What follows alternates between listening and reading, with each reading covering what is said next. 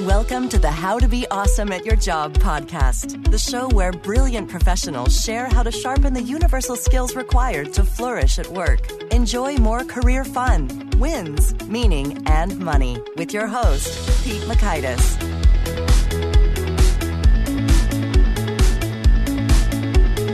Hello, and thanks so much for joining us here for episode 159 with Tasha Eurich.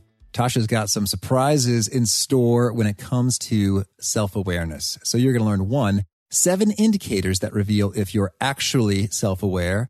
Hint, most of us aren't. Two, why you need to be more self aware. And three, what we're doing wrong when it comes to introspection. So if you'd like to check out the show notes or the transcripts or the links to items referenced here, you can find that over at awesomeatyourjob.com slash EP159.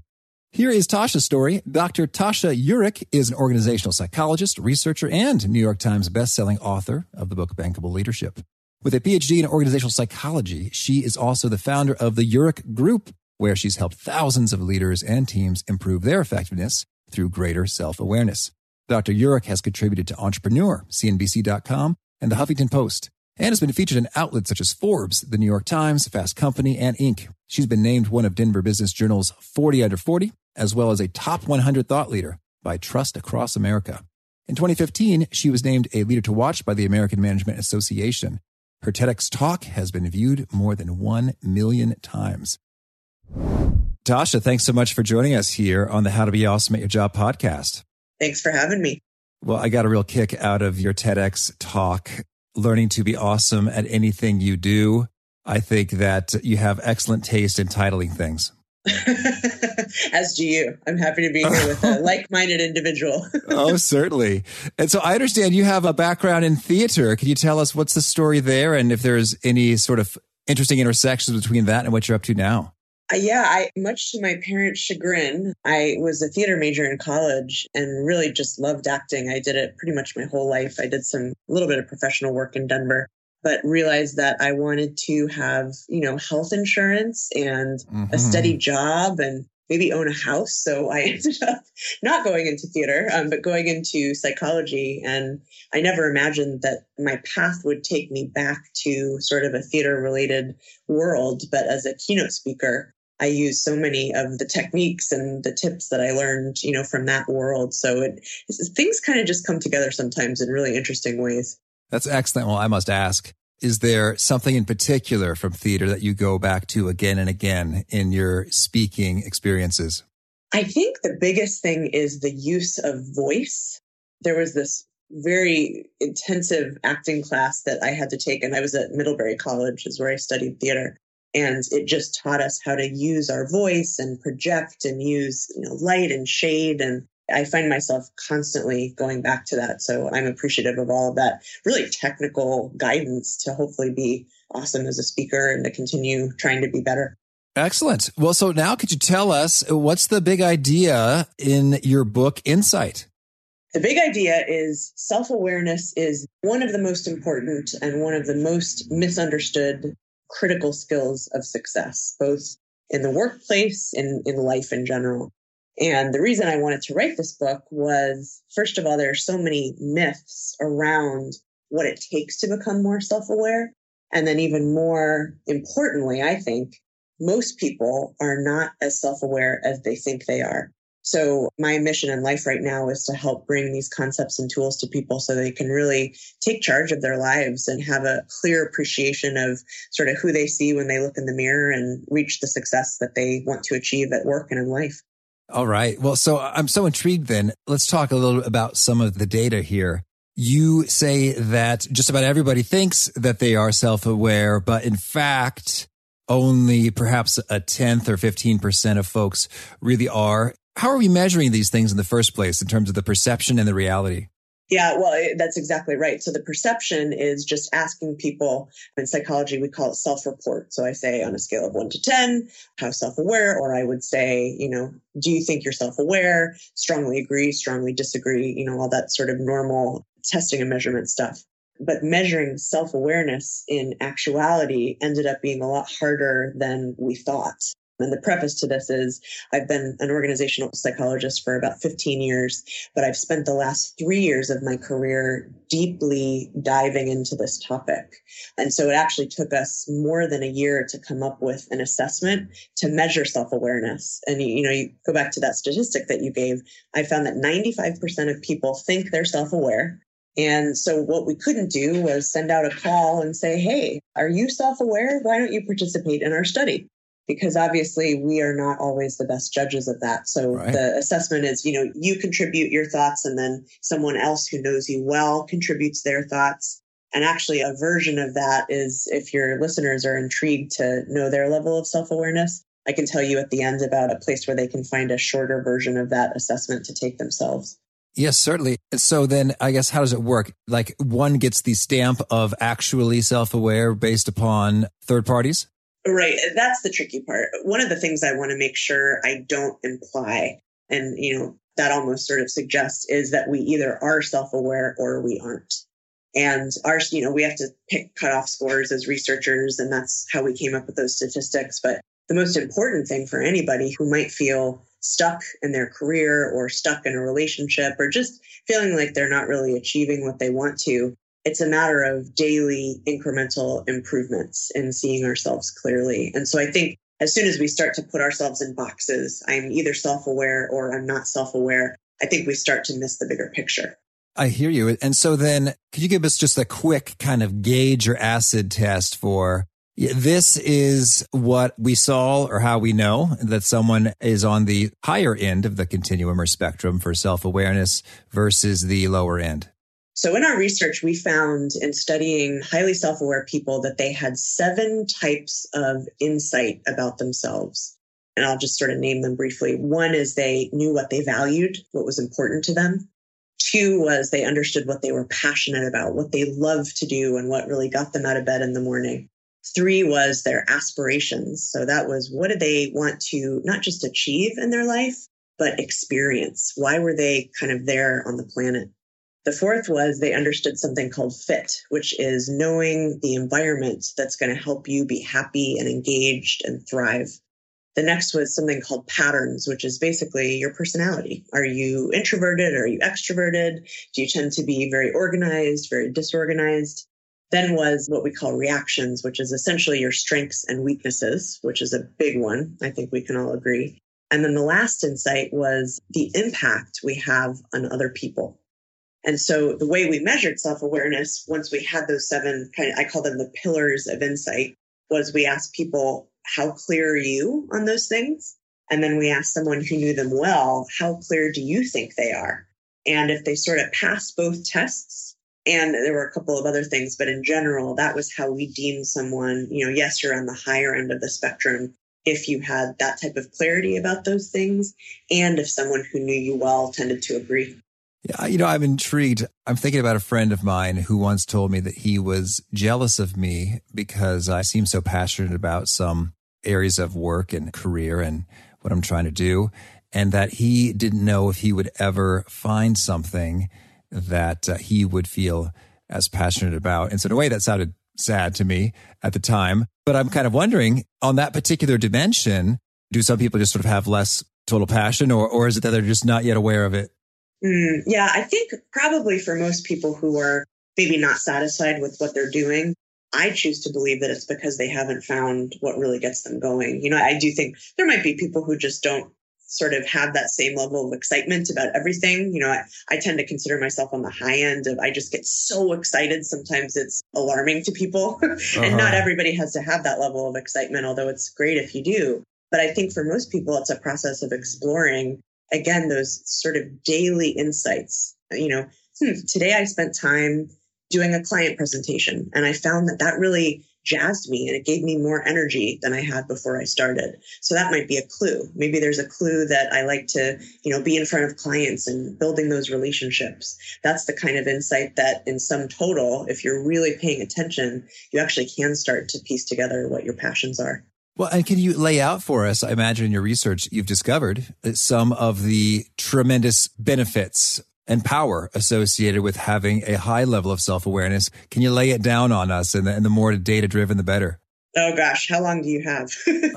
There's so many benefits. It's really remarkable. And I kind of went into this process agnostic. You know, I believed that it was important, but I wanted to let the science tell me whether I was right.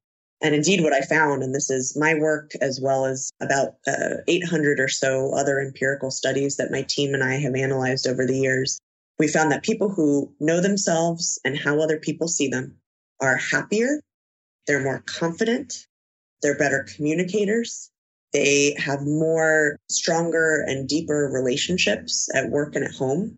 They tend to be more successful in their careers, which might pique some people's interest. They're better leaders. They even raise more mature children for the parents who are listening. And this is the most interesting one to me. And I think it really proves the point of why it's so important. Companies with high numbers and percentages of self aware employees are actually more profitable. So there's that individual level impact of just a happier, better, more confident life. And there's the impact of prosperity, sort of metaphorically and literally. So it's one of those things that I think people instinctively know is important, but they might not have, as I did, a full appreciation of just how important it really is. Intriguing. Okay, so then can you lay it out for us? Where are folks falling short and what could be done? Let me just mention two examples of where some people might have room for improvement. So the first is just a lack of a commitment to seek the truth. And the truth is squirrely and it's not simply what other people think of us or simply what we think of us but it's the decision, and I call it deciding to be braver but wiser. So many people live their lives, you know, sort of blissfully ignorant. We decide that it's easier to see ourselves with rose colored glasses and to assume that if nobody's, you know, giving us feedback that we're just fine. The unfortunate part about that is not only do we not learn the things that might be holding us back, we sometimes don't learn the gifts that we have I know a lot of people who, in the process of becoming more self aware, have learned things that they're incredibly good at that they never even knew. So that's the first piece.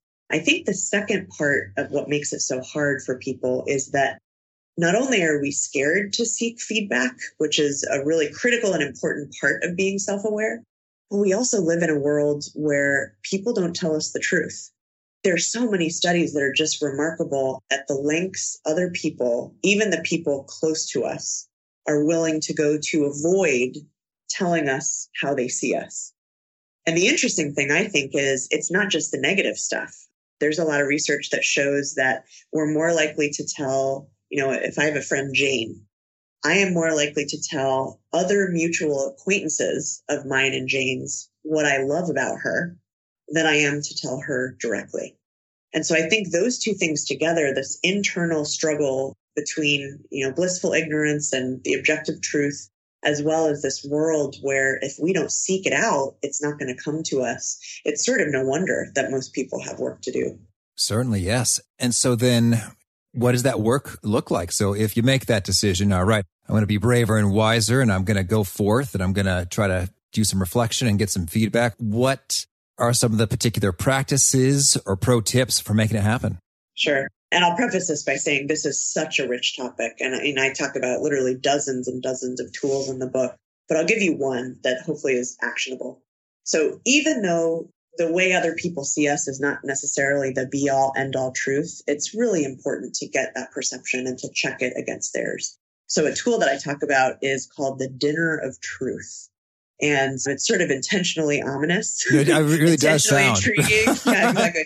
And what it is, it was actually developed by a communications professor named Josh Misner that he uses. He's used with thousands and thousands of his students. And here's what it entails: you find someone in your life, either at work or at home, who is important to you, who you want to improve your relationship with, and you invite them to dinner. And you give them a heads up that at dinner, you want some feedback from them. And specifically, what you want to know is what is the thing you do that they find the most annoying? And then your job is to inquisitively and curiously try to examine that perception. I tell people it's always a safe bet to ask questions in those types of conversations. Let's say I go out, I mentioned a fake friend, Jane. So let's say Jane and I go out for the dinner of truth, and she tells me that you know, maybe my lack of punctuality is the thing that most annoys her. So instead of defending myself, instead of, you know, trying to justify, well, I've got so much going on, it's better if I ask questions. If I say, you know, can you give me an example of a time where that's been an issue? Or have you seen it get worse over time? Or are there certain situations where I've been more punctual that we can sort of talk about? But the point there is, again, it's not to make ourselves feel bad. By no means is that the case. It's really to strengthen our relationship with that person and know a little bit more about how we can show up in a more productive way. And I'll tell you, I've personally done this exercise three times and it's never as scary or as negative as I fear it would be. One time I learned something that kind of rocked my world but it was a positive conversation. And I actually felt afterwards a lot more empowered. So I sort of, you know, it's very fun to name something the dinner of truth and make it sound scary. But my hope is that it can be a very kind of low hanging fruit for people if they want to start essentially questioning the assumptions that they have about themselves. Doesn't mean that they're right and others are wrong or vice versa, but I think it's a great place to start. And so within that dinner of truth, it sounds like this is one on one. Correct. Yeah, definitely. not a, uh, a roast of truth. Yeah, not a pile on. Invite 10 of your closest friends all together with alcohol. okay. And so that prompt, I mean, I'd imagine it's pretty flexible. Like you could use any number of prompts. As the superlative is cool, the most. There you used most annoying. Is that what you'd recommend starting with, or are there a number of prompts to work with? Yeah, that's a great question. I recently had a friend ask me, why are you friends with me? Which is another dimension of it. And again, we had this conversation that I had never shared those things with her. You think that if you love someone and you appreciate them and you value them, that you would take the time to share that. But sometimes it just doesn't come up. So I think there are a lot of questions you can ask. The other thing I'll say is it's very common, you know, if your friend or your family member really cares about you, for them to ask you the same question. So I always recommend that people be prepared to answer that if they're going to ask it. well, that's funny. It's like, oh, geez, I have no idea. Uh, I didn't even think about that. I was just thinking about me. right? Yeah, you're right. Uh, yeah, well, it, it's interesting because I think it does sound like fun. Because, well, I'm thinking you mentioned personality. I do do Myers Briggs workshops and coaching, and so people are indeed fascinated with themselves, and so I just think this sounds like fun, and as I imagine most people do, if they're not too terrified. So, in your experience, what's the range of reactions in terms of folks loving this idea versus saying, "No way, I'm out of here"? I'll give you Professor Misner's data because uh, he's literally done this with thousands and thousands of students. He says the reaction is always the same. He gives them the assignment and their eyes grow wide and they sort of start looking around in, in quiet desperation. And then he gives them some of the tools that I just shared about, you know, here's how to have a good conversation that will be as unscary as possible. And inevitably, they remain kind of scared but because it's a required assignment, they go do it and they come back. And to a person, I think he said he's never heard someone say that it wasn't a positive, valuable experience. So in a lot of ways, it's like a lot of scary things that we do that are good for us. You know, anytime we take a risk at work or we get a promotion that we don't feel totally ready for, we have the choice to make. Do I want to jump in or do I want to let fear hold me back? And I think that the truly courageous people appreciate their fear. You know, there's an FDR quote about this. It's courage isn't the absence of fear. It's the feeling that something is more important than the fear. And I think in that case, this is that insight and that self awareness. Oh, excellent. Thank you. And so now can you share a little bit? Are there some additional tools that can make a world of impact here? Sure. So we talked about the external self awareness, which is understanding how other people see us. Let's look at a tool for internal self awareness, which is that inward understanding of who we are and what we value and all of that good stuff. So people inclined towards self improvement often spend a lot of time introspecting. And a really common way that people do that is, you know, they might go to therapy, they might journal, they might even just ask themselves questions like, you know, well, why am I like this? Or why did I do that? And something that I was shocked to learn that was very well established in research is that a lot of times that type of thinking where we try to dig deeply into our inner subconscious and find these essential principles or truths about ourselves a lot of that work not only are we usually wrong about mm-hmm. the answers we think we discover, but the process itself can do more harm than good. So, for example, when we do that, when we ask ourselves, you know, let's say I have a fight with my husband and I say, gosh, why is this happening? Why can't we have a better relationship? Why have I gone so wrong? That gets me in an unproductive spiral where, and this has been shown, mm-hmm. you feel depression, you feel anxiety, you feel hopelessness. And so one really easy way to change that conversation is to go from why questions to what questions. So in that same example, instead of all those why, you know, downward spiral kind of directions I might take, what I might say instead is, what do I want out of this relationship? Or what do I need to do in the future to make sure this doesn't happen? Or what am I going to do the next time the same issue presents itself?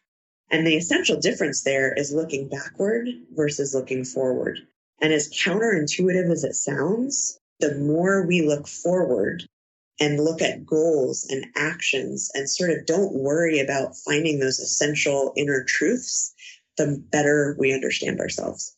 Okay, so if we are looking for some answers associated with, you know, those seven areas you laid out there in terms of aspirations and fit and reactions, you're saying the why questions may not do it so much as the what questions. And so I guess if we're kind of trying to dig into a little bit in terms of the areas of passion, mm-hmm. for instance, we wouldn't say, why do I love this or why do I hate this? But yes. what would be some better questions? So a better question. So let's say somebody feels stuck in their job and they say, I'm in marketing and I don't like my role.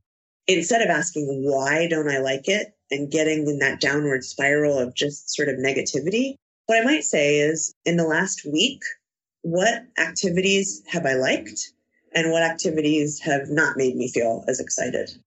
Or what types of jobs in the past have I enjoyed more than what I'm doing now or less than what I'm doing now? And again, it's identifying that concrete example versus trying to delve deeper when delving deeper doesn't always serve us. Understood. All right. And so then I'm wondering, is it possible that as we're digging into some of this stuff, can one become too self aware or cross the line and turning into self conscious territory? And how should we watch out for that?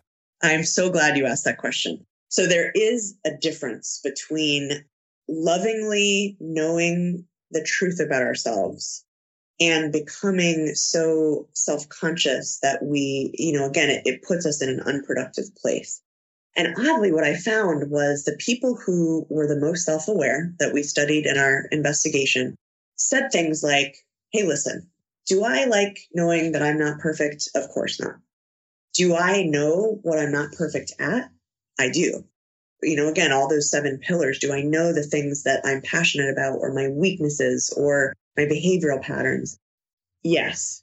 And so the direction they go with that is instead of judging themselves, it just simply is. And what I would encourage people to do, the more they learn about themselves to avoid getting into that self consciousness, is to look at it as a decision point. You know, the feedback from Jane that I'm late, I have a choice to make. I don't have to say I'm a bad person because I'm late and why am I always so late? I'm going to say, listen, first of all, does this feedback seem important to me right now? Do I feel like I might need to get some more data to see whether it's really a generalized issue for me? Or do I have the energy to work on it? I tell stories of people in my book actually who made the decision once they had that knowledge that they were going to accept that. And if nothing else, they were going to be open about their weaknesses with other people. So I think the process of discovering who we are, not only does it have sometimes some really great surprises. And I personally found that, and many others have as well. We learn things that give us power and power to control our decisions and choose our destiny instead of just being sort of a victim, passively waiting for things to happen. And when you talk about the power, one thing that I'm thinking about right now is I recall working with someone who, you know, he just seemed anxious a lot. And it made me anxious. And I was like, oh, does he think that our work is bad? Is he worried about something that the client is just going to, you know, flip out or whatnot? And I was a little bit on edge until one day I heard him say, well, got a bit of an anxious personality. I get that from my mother. I thought, I was so relieved. Just, okay, nothing's about to fall apart. You know, we're not screwing up. That's just how yeah. you are. Okay. Thank you for sharing that. And that was so little, but it made such a big difference. And it I really think that's did. a great example of having that insight and sometimes saying, look, you know, I am who I am. I might not be able to change this or I might not want to change this right now. But being open about it with others, like you said, it's a relief sometimes. Oh, it absolutely was. And so then I'm wondering when it comes to others, What's our role or responsibility in terms of aiding others who have a profound lack of self awareness? I mean, on the one hand, you mentioned we don't give feedback, and that's it's understandable. It's risky. I mean, you kind of put yourself in a potentially compromising situation. Like, who do you think you are? You know, yeah. I don't want to hear this from you. This is unwarranted, unwelcome, not asked for. So I think like I understand why people don't proactively share helpful feedback because, you know, when people, for example, pitch me to be on my podcast, when they say why, I'm not going to say, well, because you have fake Twitter followers and I don't trust anything that you say. yeah, I'm not going to do that just because that might be helpful for them. And maybe I'm selfish, but you know, I don't want to unleash their wrath. I'll just be like, oh, it's not quite a good fit, you know, and sort of move on. And so I guess I go back and forth with that because I know how important feedback and candor is. And I really do want everyone to learn and grow, but I'm also watching my own interests. So how do we navigate that whole mess? My answer might surprise you. And this is what I learned from our highly self aware people. The biggest lesson there is that other people's self awareness journey is not ours to own. All right. And does that mean that you can't smartly and strategically and practically confront someone? No, of course not.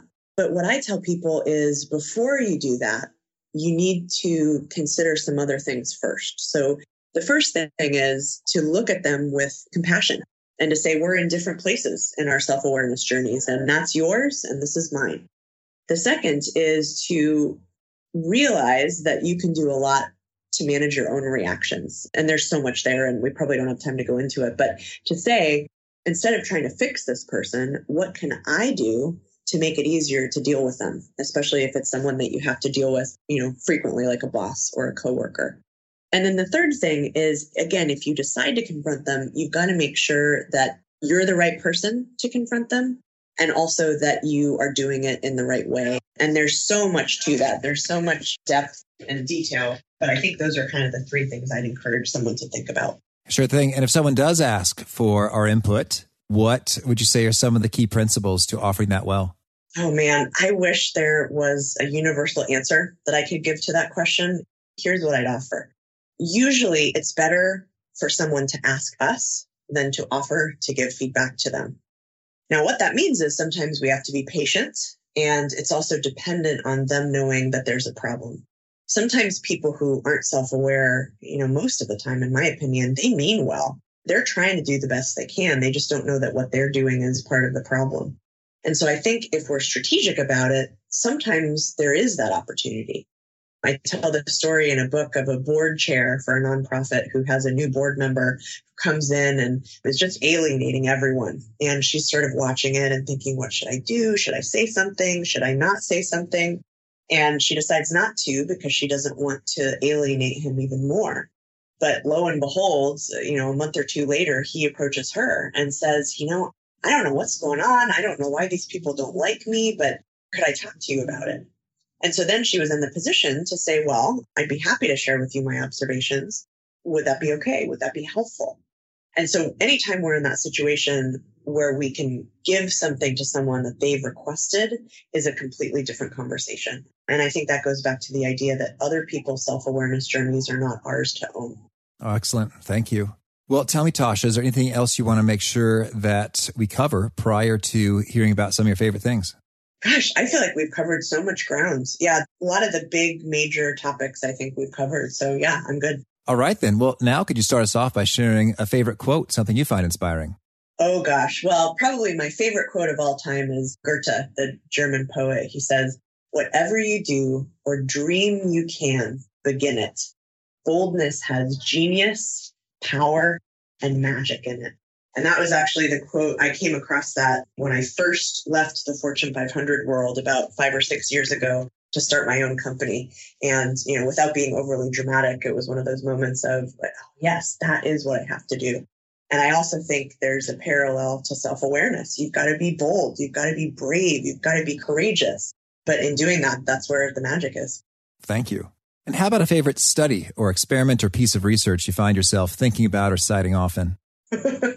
I'm laughing because I love research probably more than anyone on the planet. So it's impossible to pick. But I think a lot of the research, one area we didn't cover too much today was just how much social media is impacting our levels of narcissism. Oh. And there's a direct and causal link, right? So I'll just briefly tell you the study. So it was two groups of students. The researchers randomly assigned them into two groups. One group they had spend 20 minutes plotting their way to school on Google Maps. So online, but not on social media. Okay. The other group, and this was in the MySpace time, so in the dark ages of social media, uh, they had them spend 20 minutes on their MySpace page, on their own profile. So they immediately measured both groups' levels of narcissism. And lo and behold, the map people, the non social media people, did not show increases in narcissism. And the MySpace group showed significant and immediate increases in their level of narcissism. And I share that because I think we sometimes lose sight of just how much this whole whirlwind is affecting us. Um, and one of the ways we can do that is to think about, you know, how much time am I spending thinking about myself and posting about myself online and in real life? And how much am I really focusing on others? And the most self aware people spent the most time, ironically, focused on other people. Well, yes, I think that is an intriguing study, particularly because I see so much on social media and I wonder, do you really think any of us care about that? That's it's self-awareness. like food, food is what comes to mind the most. I mean, if it's sort of necessary to tweet or share on Facebook your plate, I mean, I need to be blown away by, by what's on that plate to think that was worth sharing and if someone thinks other people actually will care about that is where it gets really scary and just how many people seem to feel that way. Right. Okay and now how about a favorite book? Oh man. Well i think it's a tie for me. Favorite book would be either the great gatsby fitzgerald or the unbearable lightness of being by milan kundera. Thank you. And how about a favorite tool something you use frequently to be awesome at your job the what not why tool for me personally that I shared a little bit ago, I've started using that more even just in the last week or two. And it's blown me away how differently I'm looking at the challenges I'm facing. So for me, I think that's just a very powerful one that is feeling relevant to me right now. All right. And how about a favorite habit or personal practice that helps you flourish? It would be spending time with my five pound rescue poodle named Fred who always relaxes me and makes me smile. Beautiful. And would you say there's a particular nugget or articulation of some of your message or wisdom that really seems to get people nodding their heads, taking notes, and connecting with what you're saying? You know, there's so much richness to this topic. It's hard to pick one thing. But what I've seen people really respond to is this idea of self awareness as personal empowerment and not having it be an exercise in self loathing, but the opposite, right? Which is lifting ourselves up and giving ourselves more control over our destiny. And it really is a positive message. I wouldn't want anyone to end this podcast thinking that it was anything else. Okay. And if folks want to learn more or get in touch, where would you point them to? I would actually, to give them some value, I would point them to a free quiz that I have available as part of the book where they can get their level of self awareness the one that I mentioned earlier, is at www.insight-quiz.com. And there's also a link to find out more about the book there. Okay. And Tasha, is there a final challenge or call to action you'd issue forth to folks looking to be more awesome at their jobs? That one's simple. If you want to be awesome at your job, you have to be self aware. And are you going to make the choice to be braver but wiser or blissfully ignorant? Perfect. Not to make it dramatic or anything, but I feel pretty strongly. Well, I, I, yeah, I don't want to be blissfully ignorant, uh, nor do I want to be blissfully ignorant of your calendar, which is full of interviews today. So, Tasha, thanks so much for making this time. It's been a real treat, and I hope that you know your book Insight is a smashing success, and you're making a big impact here. Thanks so much, Pete. Happy to be here. I loved Tasha's challenging question. Are you going to make the choice to be braver but wiser or blissfully ignorant? Something that courage and humility can really accelerate your growth if you're willing to go there to build your self awareness. So that's so handy. Again, if you'd like to check out the show notes or the transcript or the links to items referenced, you can find that over at awesomeatyourjob.com slash ep159. And I do hope you'll push subscribe so you won't miss folks like our very next guest. We have got Paul Ciarto. Paul has some wisdom when it comes to the discipline of martial arts and how he's applied that to great effect in making good things happen in a quick career climb. So I hope to catch you then. Peace. Thanks for joining us for today's episode. To get the most out of this conversation, visit awesomeatyourjob.com to find today's show notes, transcript, and infographic summary cheat sheet.